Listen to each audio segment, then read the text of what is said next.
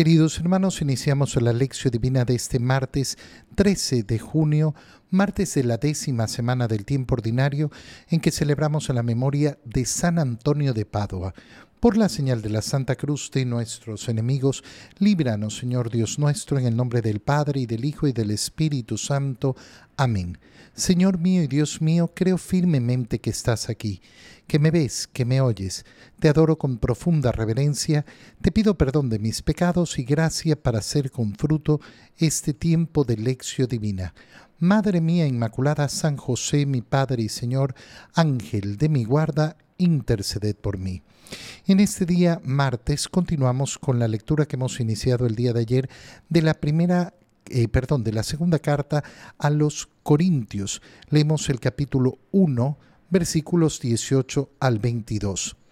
Hermanos, Dios es testigo de que la palabra que les dirigimos a ustedes no fue primero sí y luego no.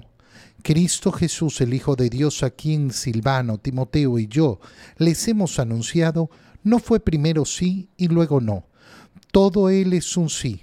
En Él todas las promesas han pasado a ser realidad. Por Él podemos responder amén a Dios, quien a todos nosotros nos ha dado fortaleza en Cristo y nos ha consagrado. Nos ha marcado con su sello y ha puesto el Espíritu Santo en nuestro corazón como garantía de lo que vamos a recibir. Palabra de Dios. Al continuar con la lectura de la carta a los Corintios, en la segunda carta a los Corintios, eh, San Pablo expresa una realidad muy sencilla. El Evangelio no es un día una cosa y al día siguiente otra cosa. La fe no se puede transformar. ¿Por qué? Porque no es eh, de acuerdo a la opinión, al parecer de las personas. Este tema es sumamente importante porque siempre, a lo largo de toda la historia de la Iglesia y a lo largo de eh, toda la historia de Israel, es decir, a lo largo de toda la historia de la salvación, siempre se ha pretendido acomodar los mandatos del Señor a lo que quiere el hombre.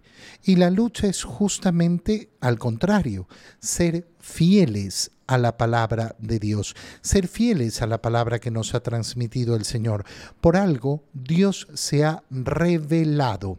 Cuando decimos que Dios se ha revelado, lo que estamos diciendo es que Él nos ha dado a conocer. Dios es testigo de que la palabra que les dirigimos a ustedes no fue primero sí y luego no. Es decir, que la eh, eh, predicación del Evangelio, llevada tanto por Silvano, Timoteo y por Pablo, siempre fue la misma. ¿Por qué? Porque no se trata de que cada uno incorpore su parecer, su opinión, lo que a él le parece. Y por eso, a pesar de que fueron distintos eh, los evangelizadores, se transmitió la única verdad. ¿Por qué? Porque así es Cristo. Eh, eh, todos, todo, eh, todo en Cristo eh, es exactamente lo mismo. Todo Él es un sí. Cristo es un sí. En Él todas las promesas han pasado a ser realidad.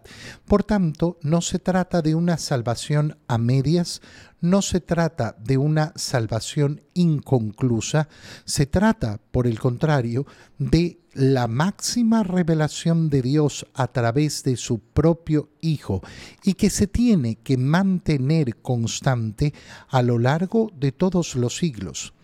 Cuando nosotros escuchamos que eh, no es lo mismo vivir en una época que en otra, sí, por supuesto, las época, épocas cambian, eh, la tecnología cambia, eh, las, eh, eh, las realidades sociales cambian, pero no nos olvidemos que el ser humano, en esencia, sigue siendo el mismo. A veces creemos que nosotros somos tan diferentes a los seres humanos del pasado, porque esa es la idea que nos quieren meter en la cabeza. No. ¿Y eso qué significa? Significa algo muy sencillo, que lo mismo que sirvió para la salvación de los seres humanos hace mil años es lo que sirve hoy. Lo mismo que era pecado para los seres humanos hace dos mil años sigue siendo pecado hoy. el cambio de las sociedades, el cambio de la tecnología, el cambio del conocimiento y del el dominio que tenemos sobre la naturaleza no transforma la naturaleza humana. La naturaleza humana sigue siendo la misma. Lo bueno sigue siendo bueno, lo malo sigue siendo malo. Puede darse en ocasiones que no ha habido el suficiente conocimiento para entender una realidad y entonces eh, efectivamente eh, eh, eh, comprobamos que algo puede eh, transformarse en cuanto al juicio. ¿Por qué? Eh, porque no había ese conocimiento determinado, pero la realidad sigue siendo la misma. Ejemplo, es que antes eh, decían eh, que todos los suicidas eh, eh, pecaban.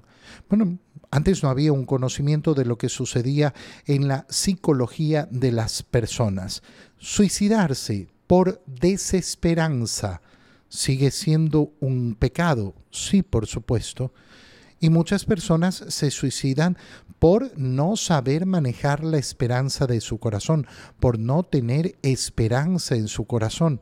Pero ahora conocemos que hay muchos otros que pueden caer en este terrible drama del suicidio, no como un acto voluntario, sino porque tienen una enfermedad, una depresión. Bueno, entonces son dos, dos, realidades, eh, dos realidades distintas que no se podían juzgar en un momento eh, determinado. Pero eso ha cambiado el hecho de que aquel que no tiene esperanza y atenta contra su vida, que aquel que piensa que sus problemas se van a solucionar matándose, no debe luchar contra esos pensamientos, no debe revestir su corazón de esperanza. No, no ha cambiado absolutamente nada eso. ¿Qué le sucede a una persona enferma? Que su voluntad está enferma y que entonces no, no, no, no, podemos, eh, no podemos juzgar qué es lo que ha hecho. ¿Por qué? Porque no sabemos si su acto ha sido voluntario o no. ¿Cuándo hay pecado? Cuando hay voluntad. Si no hay voluntad, entonces no hay pecado. Esas son las transformaciones que pueden darse por el conocimiento que vamos teniendo de las cosas, pero eso no transforma la realidad de una a otra, eh, a otra cosa. Como Cristo es todo un sí, entonces por Él podemos responder amén a Dios, así sea. Eh, ¿Por qué? Porque a todos nosotros nos ha dado fortaleza en Cristo y nos ha consagrado. Y esta es la realidad. La realidad de que tenemos la capacidad de vivir la vida en santidad que nos pide el Señor. El Señor no nos pide el imposible. No, podemos responder amén, así sea. Podemos dar la lucha cristiana. Y entonces no es que, ay, bueno, sí, pero no, después. No, yo siempre puedo luchar por la santidad. Nos ha marcado con su sello y ha puesto el Espíritu Santo en nuestro corazón. Mira cómo aparece aquí eh, esta marca con el sello. La Iglesia nos enseña que tres sacramentos tienen eh, el sello sacramental que nos marcan el alma: el bautizo, la confirmación y el orden sacerdotal. Por eso esos tres sacramentos solo se pueden recibir una vez en la vida, y una vez recibidos no se borran jamás. Un bautizado nunca dejará de ser bautizado. Un confirmado nunca dejará de ser confirmado. Una persona, un hombre que ha recibido el orden sacerdotal, nunca dejará de ser sacerdote, aun cuando sea suspendido del ejercicio de ese, eh, de ese sacerdocio. Por tanto, tenemos la confianza de que siempre sí somos hijos de Dios y hemos recibido los dones del Espíritu Santo. En el Evangelio, leemos el Evangelio de San Mateo, capítulo cinco, versículos trece al dieciséis. Recuerda que ayer iniciamos la lectura del Sermón de la Montaña con las bienaventuranzas en el capítulo cinco, al inicio del capítulo cinco, y ahora continuamos con esa lectura. En aquel tiempo Jesús dijo a sus discípulos: «Ustedes son la sal de la tierra. Si la sal se vuelve insípida, ¿con qué se le devolverá el sabor? Ya no sirve para nada y se tira a la calle para que la pise la gente. Ustedes son la luz del mundo. No se puede ocultar una ciudad construida en lo alto de un monte, y cuando se enciende una vela, no se esconde debajo de una olla, sino que se pone sobre un candelero para que alumbre a todos los de la casa. Que de igual manera brille la luz de ustedes ante los hombres, para que viendo las buenas obras que ustedes hacen, den gloria a su Padre que está en los cielos». Palabra del Señor. La segunda parte de este sermón de la montaña es el ser sal de la tierra y luz del mundo. Son estas dos imágenes que utiliza el Señor. La primera, la sal. Qué importante es darnos cuenta lo rico en significado que es utilizar eh, esta expresión, sal de la tierra. ¿Por qué? ¿Cuáles son los efectos que produce la sal? Eh, en primer lugar, pensamos en el sabor. Claro, la sal le da sabor a los alimentos. Por tanto, lo que nos está diciendo el Señor es que los discípulos tienen que dar sabor al mundo. ¿Qué quiere decir? Gusto. Gusto. El gusto de vivir sabiendo que yo no tengo una vida inútil. Se entiende cuando uno habla de una, eh, de una vida desabrida, una vida que no tiene propósito, una vida que no conoce eh, para qué sirve. Bueno, el cristiano no puede vivir una vida así. Yo tengo el gusto de saber que estoy en este mundo con una finalidad, que Dios tiene un proyecto para mí, que tiene una misión para mí y que tiene además una meta para mí, que es la vida eterna, el cielo. Por tanto, esta vida la, vi- la vivo con gusto, con gusto, el gusto que da además alegría, alegría. Si algo es gustoso, entonces mi corazón se llena de alegría. Cuando el Señor está usando entonces el término sal, está hablando justamente de darle sabor, darle finalidad a nuestra existencia, de darle efectivamente ese aliciente, de llenar, por tanto, de alegría el corazón.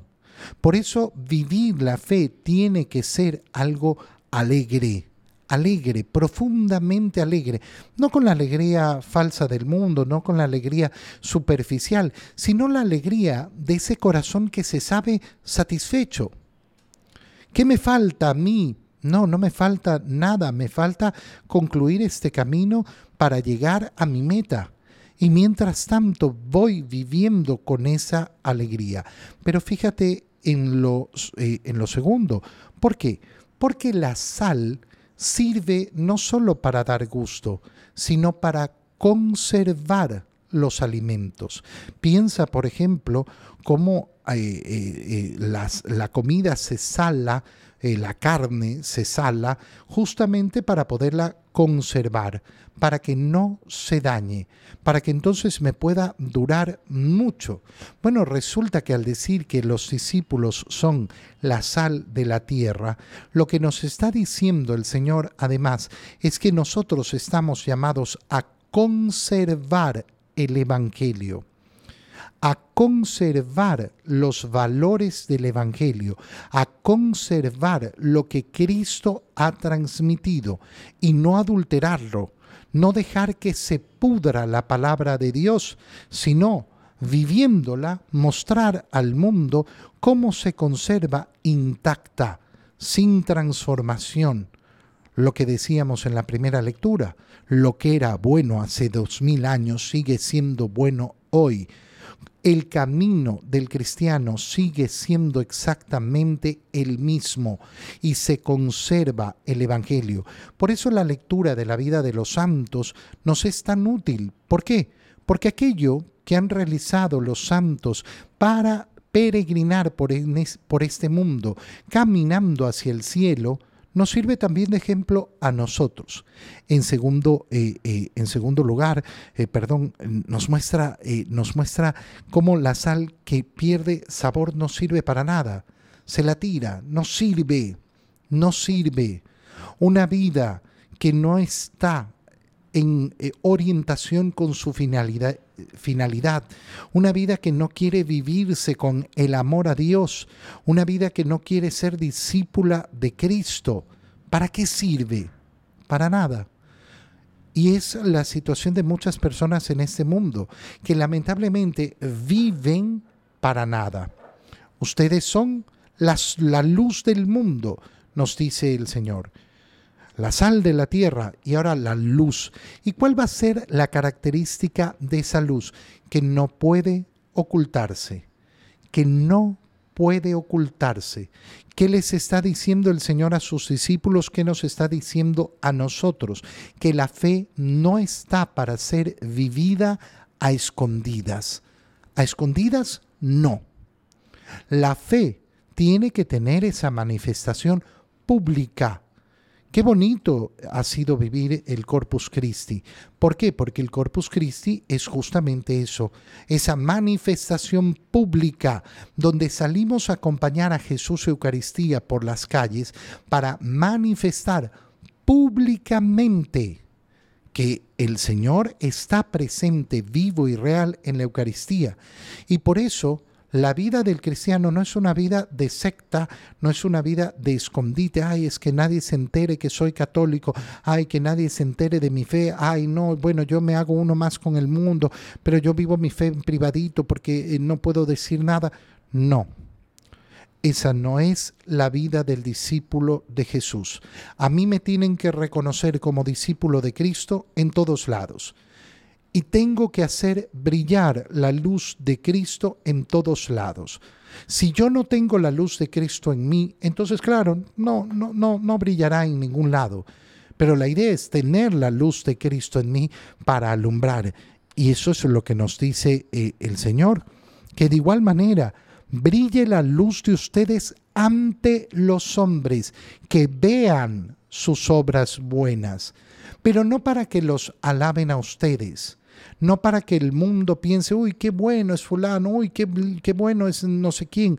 No, sino para que a través de esas obras den gloria a su Padre que está en los cielos. Qué bonito lo que nos está diciendo el Señor, porque te lo resumo de la siguiente manera. Nos está diciendo, ustedes, ustedes son mis enviados ante el mundo. ¿Tú quieres ser mi discípulo? Sí, yo quiero ser discípulo de Cristo. Muy bien.